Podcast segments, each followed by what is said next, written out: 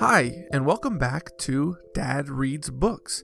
Today we will be reading Chicken Little, retold by George Bridge. One day, a few years ago, Chicken Little caused quite a panic. This is what happened. Chicken Little was leaving for school on a sunny, happy morning when an acorn fell from a tree and landed on his head. Panic! Chicken Little got scared. The sky is falling, he thought. The sky is falling, the sky is falling, Chicken Little screamed as he ran. Henny Penny was walking to school when she heard the news. Panic! She was really scared, so she ran with her friend.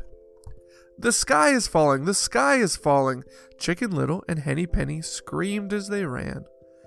Turkey Lurkey was waiting for the school bus when he heard the news. Panic! He was really scared, so he ran with his friends. The sky is falling, the sky is falling. Chicken Little and Henny Penny and Turkey Lurkey screamed as they ran. Dizzy Ducky was skateboarding to school when she heard the news. Panic! She was really scared, so she ran with her friends. The sky is falling, the sky is falling. Chicken Little and Henny Penny and Turkey Lurkey and Dizzy Ducky screamed as they ran.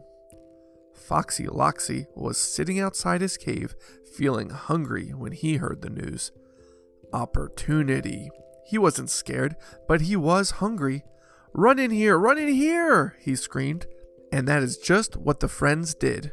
Now I've got you.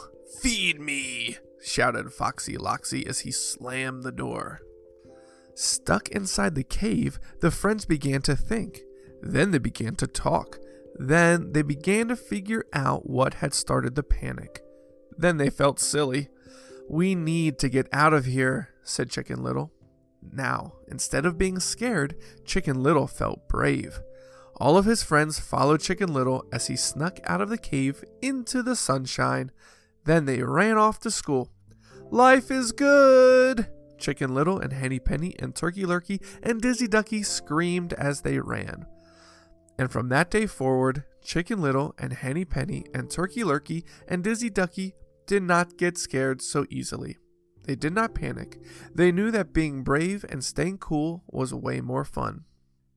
That was Chicken Little, retold by George Bridge.